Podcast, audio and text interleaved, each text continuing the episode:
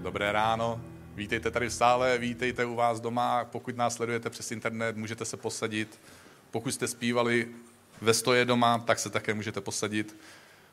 A opravdu díky, pokud, pokud se zapojujete do toho, co tady společně můžeme dělat, nejenom tady v sále, ale i u vás doma. Protože je jeden způsob, a já, o něm, já ho dneska zmíním, jak můžeme z toho, co Bůh dělá prostřednictvím církve, nabrat maximum. A za chvilku se k tomu dostanu. V každém případě mám radost, že můžeme být a že můžeme mít církev, že máme tuhle svobodu a že žijeme v té části země koule, kde to je snadné.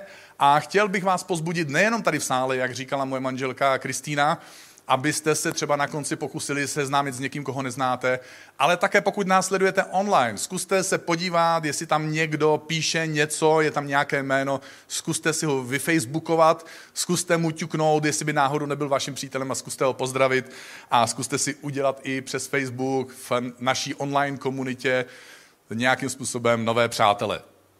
A dneska já budu mluvit na téma, jak přežít svůj vlastní úspěch. A chtěl bych totiž navázat na minulou neděli, kdy jsme si řekli, že náš život se dá rozdělit jenom na dva jednoduché příběhy, a to, že máme tu část života, kdy se snažíme něčeho dosáhnout a pak teda pokud se snažíme a máme boží požehnání a jsme dostatečně moudří a máme dostatek zdrojů a všeho, tak třeba dosahujeme toho, že jsme se nejenom o něco snažili, ale něčeho jsme dosáhli. A spousta knih se věnuje tomu, jak dosáhnout úspěchu a, a také v církvích se eh, mluví o tom, jak, jak se nějakým způsobem posouvat. Ty knihy často mluví o tom, jak zbohatnout, jak, jak, jak schodit, jo, v angličtině eh, zhubnout, jo, jako eh, ve slovenštině schudnout, jo, to, schudnout, jo, tak to neznamená jako přijít o peníze, to znamená přijít o kila na Slovensku, Jo, no což jsem moc nevysvětlil, že? Protože přijít v okila může v češtině znamenat taky jako trošku špatnou zprávu. Ale také jsou knihy o tom, jak zlepšit svoje manželství, jak se posunout ve víře, jak zlepšit svoje vztahy, jak zlepšit sám sebe. A je tolik materiálu na to, jak se dostávat ku předu. A já teďka dneska nechci mluvit jenom o těch super úspěšných lidech, kteří z toho někdy zblbnou a prostě nevědí nudou, co by začali, tak začnou brát drogy nebo alkohol, nebo to kombinujou a do toho míchají ještě, že, si, že mají víc životních partnerů nebo milenky a prostě žijou neuvěřitelným životem a, a vlastně jejich úspěch je dotáhne až do nějaké životní tragédie. Ale chci mluvit také o tom úspěchu našem, protože my nejenom, že jsme v té fázi, že o něco usilujeme, že něco studujeme na škole, že s, někým randíme nebo pracujeme na tom, aby jsme byli dobrý na to, aby jsme mohli s někým randit, aby jsme byli ten, kdo bude, nebo tak, kdo bude super na randění, uh, ale pak chceme být lepší rodiče a, a chceme mít nějakou kariéru v práci a chtěli bychom taky možná třeba zhubnout nebo mít dokonce pekáč, buchet, nejenom na talíři, ale i tady třeba a prostě každý máme něco, o co se snažíme, ale také současně my nejsme jenom takoví ti, co se snaží o něco neustále, ale dokonce i tady v sále, i u vás doma jste něčeho dosáhli. Normálně jste třeba poznali Ježíše Krista a dosáhli jste toho největšího úspěchu, který jste v životě mohli dosáhnout. Protože ne každému se to podaří. Možná jste dostudovali svoji školu, většina z vás. Kdo z vás tady dostudoval školu? Nějakou základní, Střední. Jste v kostele, nelžete úplně, jo? Střední školu třeba. Někdo vysokou. Eh, takže, takže máme nějaký papír třeba, jo? Můžeme se ho vystavit někde, dosáhli jsme nějakého úspěchu. Mnozí z vás jste našli svého životního partnera už. Někteří z vás už jste zralí na to, abyste ho našli. Dosáhli jste tohohle úspěchu, že už jste konečně zralí na to, abyste mohli se potkat se svým úžasným životním partnerem. Někteří toužili po dětech, někteří už toho dosáhli a mají ho. My neustále, zatímco se o něco snažíme, neuvědomujeme si, že jsme mnoho věcí současně dosáhli. A někdy se nám děje to, že si ten úspěch neuvědomujeme a někdy se nám děje to, že ten úspěch, který máme, nás tak trochu zblbne. Možná, že nemáme tak velký úspěch, aby jsme tak zblbli, ale také se nám to někdy děje. Takže chci mluvit dneska o tom, jakým způsobem přežít svůj úspěch. A nepokryju všechno, co by se dalo na tohle téma říct, ale použiju příběh tří lidí z Bible, tří úspěšných lidí z Bible a chci vyzdvihnout pár myšlenek, kterými se můžeme inspirovat. Navíc totiž církev obvykle mluví pro ty zraněné, pro ty ztracené, pro ty nedokonalé. a snaží se jim nějakým způsobem pomoct na jejich cestě. A dnešní kázání je tedy můj způsob a moje snaha pomoct i těm z nás, kteří něčeho dosahujeme, protože mnozí z nás něčeho dosahujeme a někteří opravdu dosahujeme i toho světského, pozemského úspěchu v kariéře, v podnikání, v umění a v jiných oborech. A než se dostanu k těm mojim třem oblíbeným a už zmíněným mužům, tak chci říct několik eh, takových prohlášení o úspěchu a bohatství. Tohle bude trochu neobvyklé kázání. Já budu trošku informačně rychlejší, možná, že nebudu tak rychle mluvit, ale budu určitě informačně rychlejší, takže pokud jste zvyklí na nějaký můj styl, jakým mluvím, tak dneska to bude trochu jiné a tím pádem jsem vás varoval, můžu do toho skočit. Úspěch a bohatství může být boží požehnání, ale láska k úspěchu a láska k bohatství je určitě ďáblovo požehnání. Úspěch a bohatství lidi někdy kazí, ale často osvobozuje. Osvobozuje od přetvářky. Že se často ukáže, že to bylo, že pokora a přátelství byly jenom přetvářka.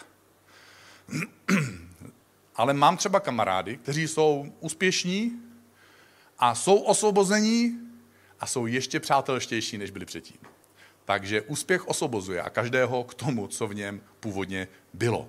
Závist vůči úspěšným lidem způsobuje, že úspěšné lidi často považujeme za nepoctivé nebo nenasytné. A přitom nepoctivost nebo nenasytnost není problém pouze úspěšných lidí, ve stejné míře je problémem neúspěšných lidí. Akorát se to ještě nemuselo projevit. A poslední myšlenka hned takhle na začátek. Být úspěšný není ctností a být neúspěšný není ctnostnější. A pokud jste součástí naší online komunity nebo naší online církve, tak během týdne se dostanou tyhle citáty k vám, takže pokud si je budete chtít někam vystavit, napsat do deníčku, tak budete mít příležitost. A teď už příběhy tří lidí, tří úspěšných lidí z Bible. Všichni tři mají jednu věc společnou, a to, že všichni tři byli králové Izraele. Mají také ještě jednu věc společnou, že byli králema Izraele kteří přicházeli jeden po druhém. A každý z nich měl ovšem jiný charakter jako osobnost, jiný způsob, jiný příběh, jak se dostal ke svojí vládě, také jakým způsobem vládnul a v čem selhával a co mu pomáhalo. Ten první z nich je král Saul, nebo muž jménem Saul, který byl prvním králem. Byl to takový král zakladatel, takový náš tatíček Masaryk. Jo, takže oni mají tatička Saula. Byl to zakladatel království. Něco jako zakladatel firmy. Už nežije, ale, ale všichni mají jeho fotku v kanceláři. Nebo dneska zakladatel, jak jsem říkal tatíček Masaryk, nežije, ale máme jeho sochy. A do dneška o něm mluvíme s úctou a pak řekneme, že to je s přehnanou úctou, tak to musíme tak trochu negovat. Jo, a tak trochu s tím bojujeme, ale pořád už mu nikdy neodpářeme, že je to zakladatel našeho státu.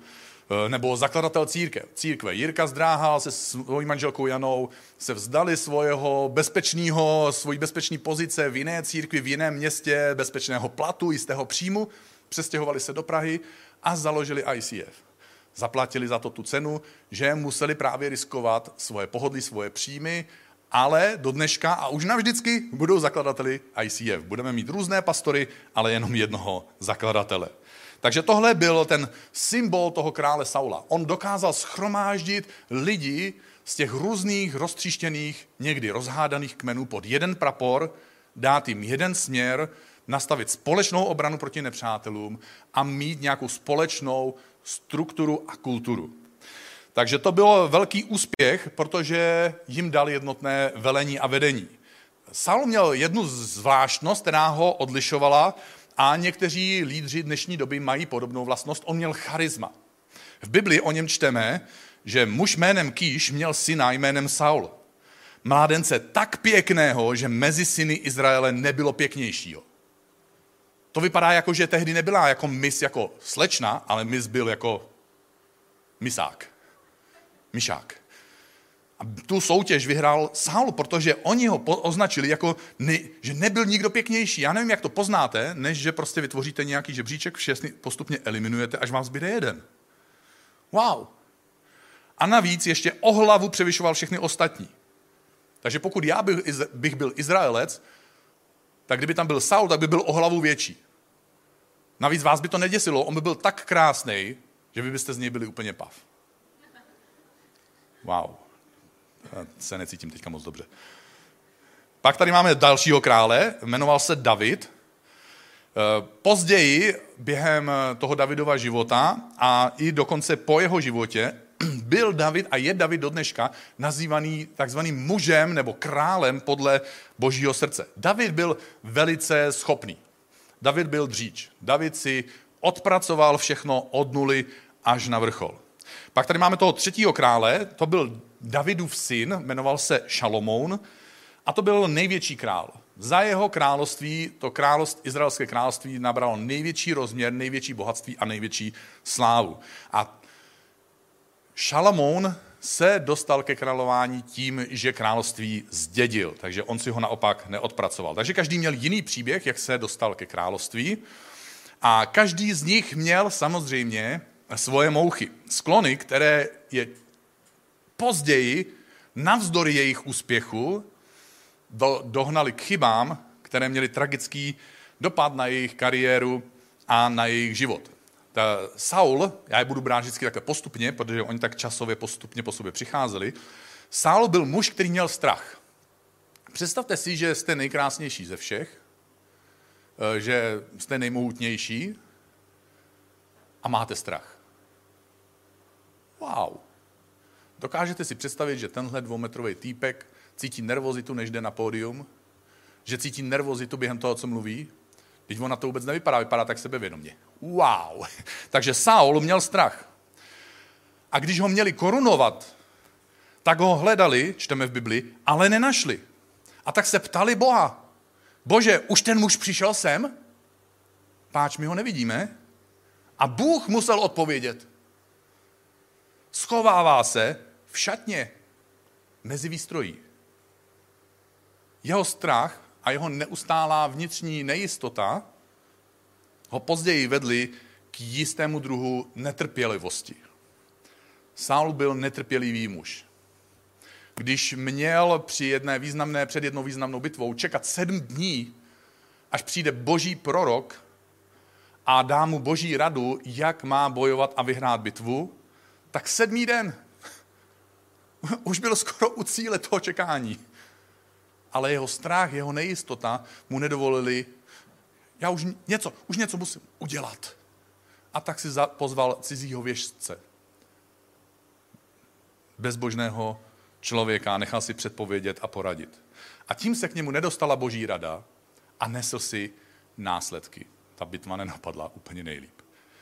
Pak tady je ten král David.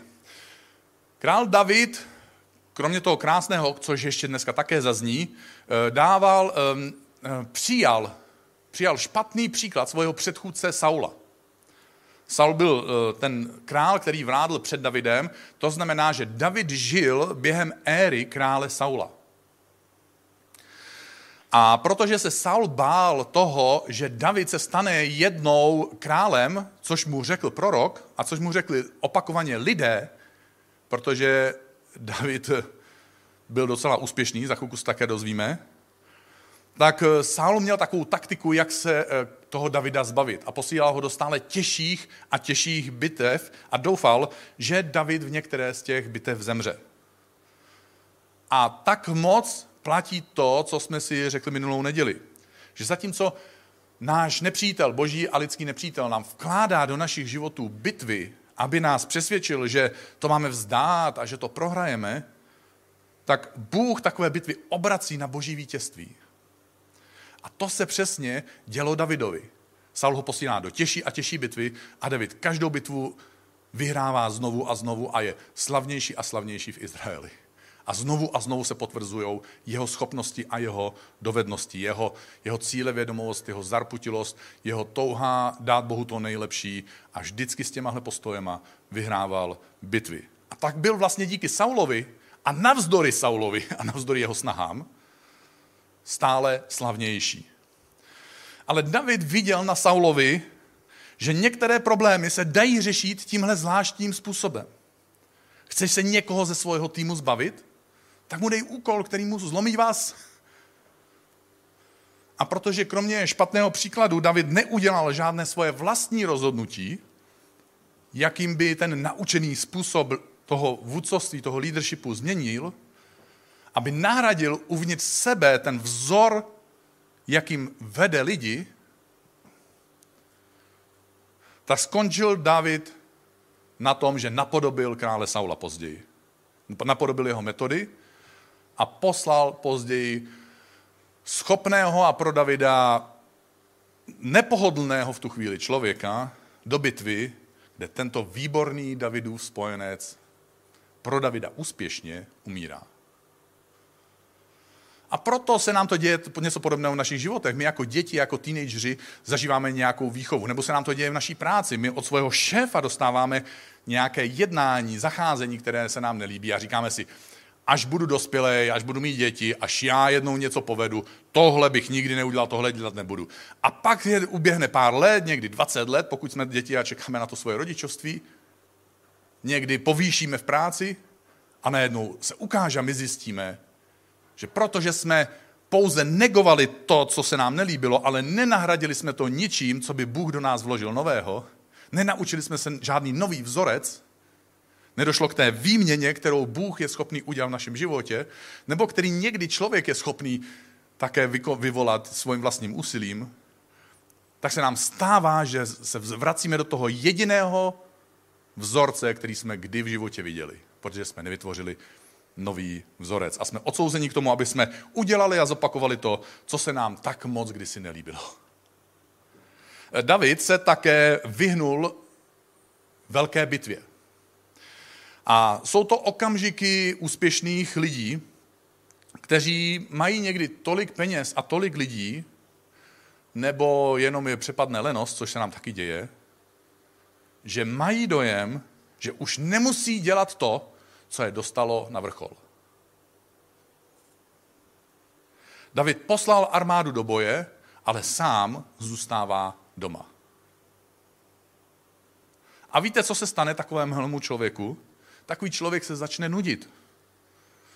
A vysoce schopný člověk s velkou kapacitou, s vnitřní kapacitou, mohutnou životní energií, neuvěřitelnýma rozvíjenýma, po mnoho let rozvíjenýma schopnostma překonávat překážky, vést lidi, vyhrávat bitvy, s touhle obrovskou životní energií, která je v něm nahromaděná, protože je to ten typ člověka.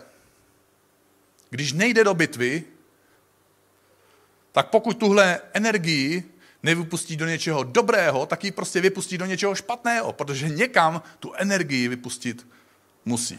V případě Davida to byl sex s manželkou jeho podřízeného, bylo z toho dítě, následně vražda manžela, časem nepřátelství jeho vlastního syna a ztráta rodinné harmonie a bezpečí. Ten příběh si můžete číst v Bibli, je to dramatický a smutný příběh. Těchto obdobích David píše svoje nejsilnější modlitby a svoje nejsilnější texty písní, kterým říkáme dneska žalmy. A pak je tu jeho syn Šalomoun. Ten měl také své mouchy. On si vybral v podstatě, když to převedu na dnešní dobu, nevěřící životní partnerku a žil bezuzdně. Někdo se mě ptal, co to znamená slovo bezuzdně. Je to od slovo uzda a potom bez uzdy. Takže koník běží správným směrem, pokud má uzdu, a když mu ji sundáte, je z ní divoký koník. A později se k tomu vrátím, protože je to smutné, děje se to dodnes. Že si věřící, nadšený následovník Ježíše Krista vybere nevěřícího partnera a pak je překvapený a zklamaný. A zažívají to, co zažíval kvůli tomu král Šalamoun. Ale chci také vyzvednout na těchto třech mužích něco pozitivního. Saul byl velice schopný vojevůdce. Také to byl schopný vládce. Opravdu dokázal to království nějakým způsobem vybudovat a také měl jednu velice pozitivní vlastnost, z které občas selhával, ale za normálních okolností naslouchal božímu hlasu, který přicházel tehdy skrze božího proroka. Dneska my slyšíme boží hlas skrze boží slovo a skrze ducha svatého. Ovšem Saul se bál příští té nadcházející generace, těch budoucích lídrů a vůdců, kteří měli po něm převzít žezlo. Saul, jak jsem řekl, věděl díky prorokovi, že jeho nástupcem se stane uh, David. A místo toho, aby Davidovi pomáhal, aby ho připravoval na ty, na ty těžké úkoly a těžké výzvy, které souvisí s králováním, aby mu ukazoval chyby, z kterých by se mohl pomočit. Poučit. Neskákejte mi do řeči aby mu ukazoval ty úspěchy, které, kterými se, ty cesty, kterými se k úspěchu dostal. Tak on podlehl strachu, že David ho má nahradit a podlehl strachu, že David ho nahradí násilným způsobem.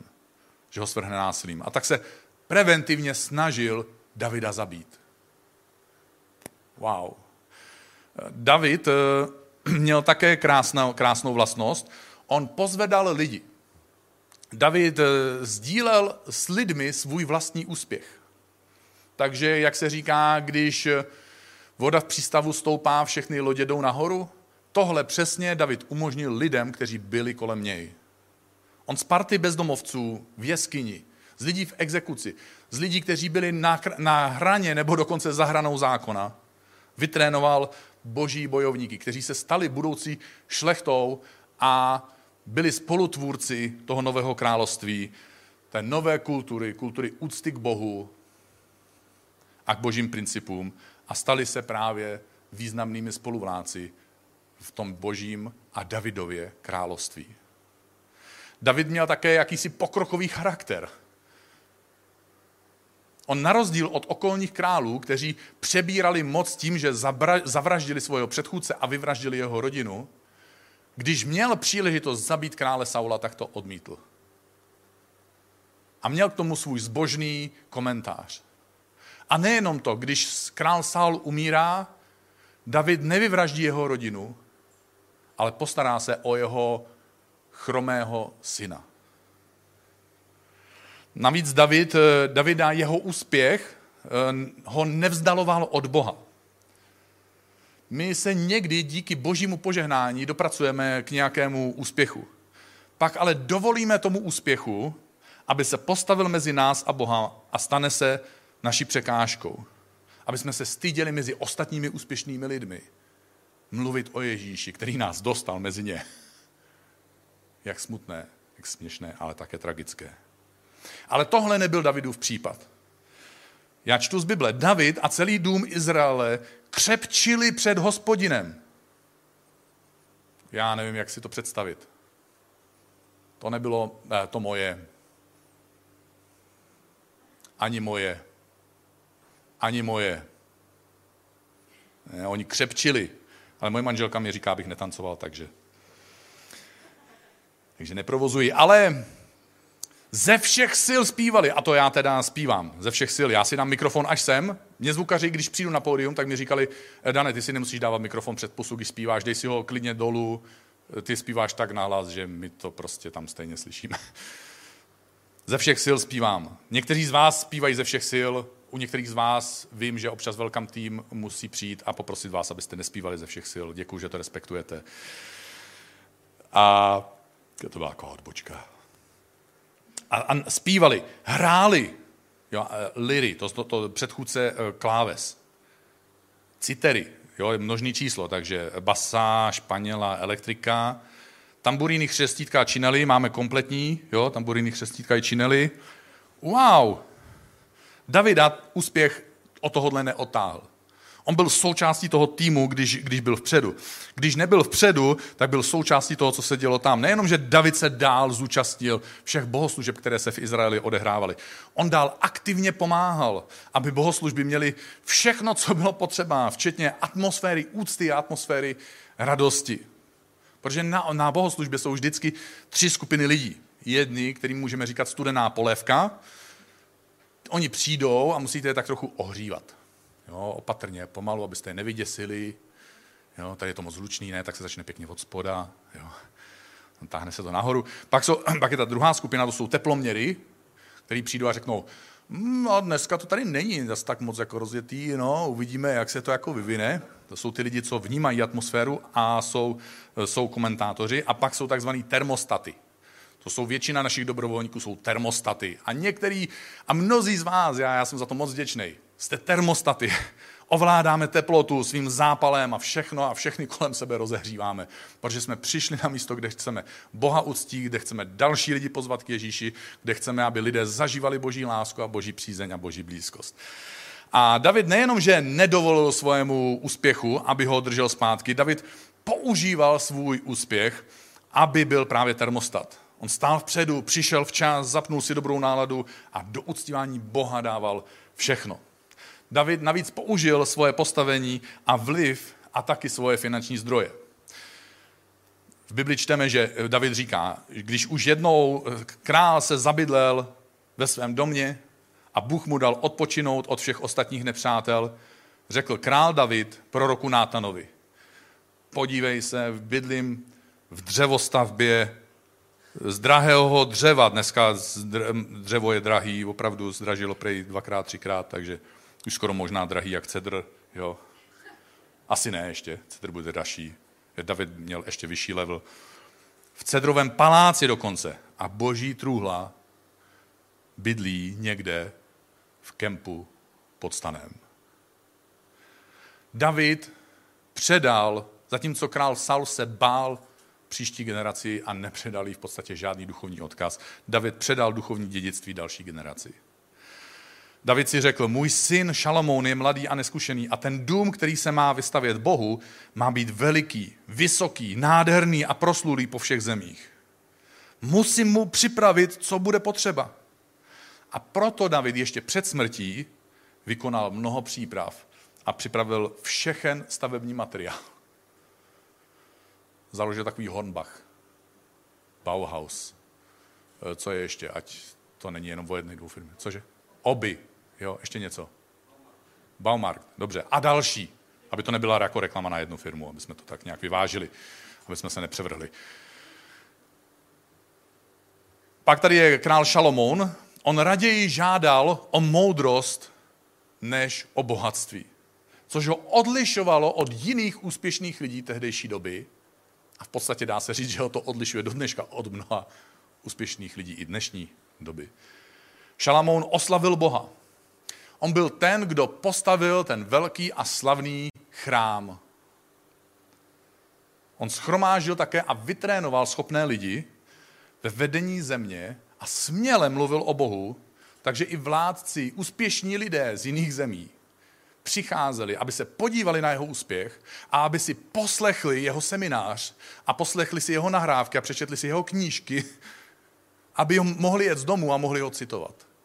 Aby mohli mluvit o tom, co Šalamoun udělal pro Boha.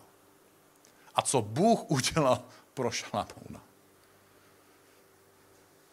Žel Šalamoun předal další generaci duchovní chaos. A budu číst Bible. Bůh totiž Izraelitům řekl, Nespojujte se s ženami jiných náboženství a oni, ať se nespojují s vámi, aby se vaše srdce neobrátilo ke jejich bohům. Šalamoun k ním ale přilnul a velmi je miloval. Což my muži máme takovýhle krásný sklon. A jeho ženy mu odvrátili srdce od Boha.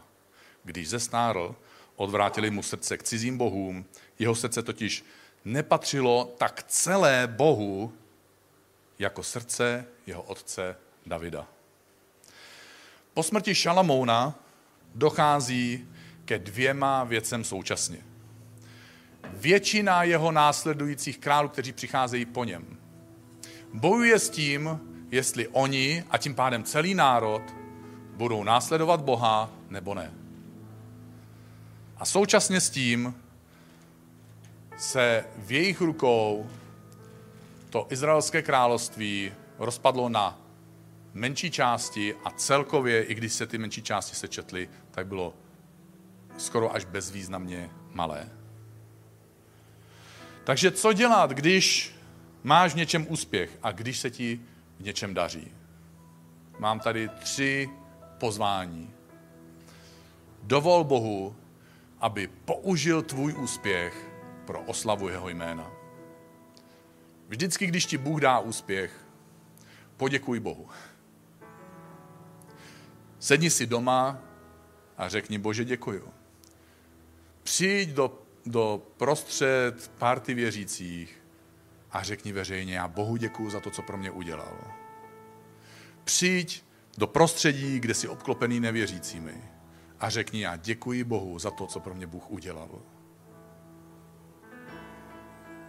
A jestli chceš, tak můžeš vzít 10% a poděkovat Bohu 10%. Dovol lidem, aby mohli následovat tvého Boha. Věděli jste, že my někdy nedovolíme lidem, aby mohli následovat našeho Boha? Právě proto, že máme strach a pocitujeme nejistotu a ten úspěch, který nám Bůh požehnal, se stane překážkou k tomu, aby mezi těmi jinými úspěšnými lidmi my jsme mluvili o jeho jménu a tím jim nedovolíme, aby mohli následovat našeho Boha. Protože mají pouze svoje představy, svoje předsudky. A neviděli Boha tak, jak ho zažil ty nebo zažila ty. Jak on tě vedl přes ty tvoje údolí, prováděl tě tvojema bitvama, uklidňoval tvoje bouře, uzdravoval tvoji tchýni. A jak všemi bitvami, které nepřítel zamýšlel k tomu, aby ty si to vzdál, Bůh tě dovedl do božích vítězství. A my někdy svým mlčením, svým strachem,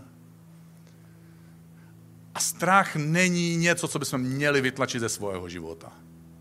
Protože strach je součástí našeho života. Ale přítomnost Ježíše Krista vyhání ven strach. Přítomnost Ježíše Krista nám dává odvahu mluvit o jeho jménu. Takže dovol lidem, aby mohli následovat tvého Boha. A přemýšlej, jak předáš duchovní dědictví, které si přijal, další generaci. Někdy to znamená tvoje děti. Ale někdy to může znamenat člověka, který nedávno uvěřil. Někdy to může znamenat člověka, který Boha teprve hledá. Někdy naší příští generací jsou ty lidé, kteří jsou o 20 let mladší. Ale někdy jsou to lidé, kteří jsou jenom o pár kroků za námi na cestě víry. Přemýšlej, jak předáš duchovní dědictví, které ti Bůh dal. Ale nejenom dal, ale svěřil, jako předáš další generaci, protože do hrobu si ho nevezmeš. Zkuste si to totiž představit. Co by se stalo? Jak by svět vypadal? Kdyby ty a já, tam, kde jsme úspěšní, nejenom ty, co my jim říkáme úspěšní, ale ty a já, tam, kde my jsme úspěšní, schopní, se svými talenty, se svými drobnými vítězstvími, ale pro nás často tak velkými, dokud je nemáme.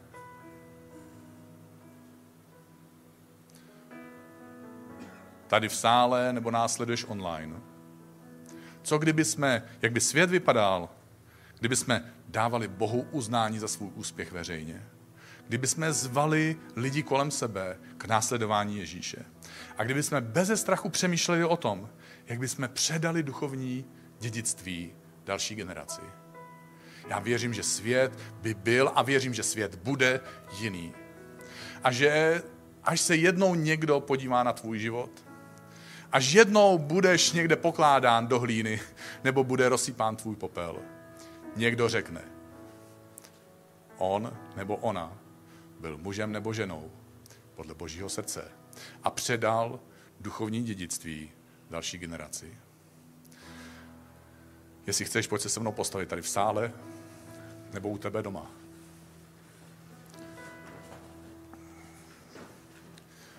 Bože, v tenhle vzácný a možná posvátný okamžik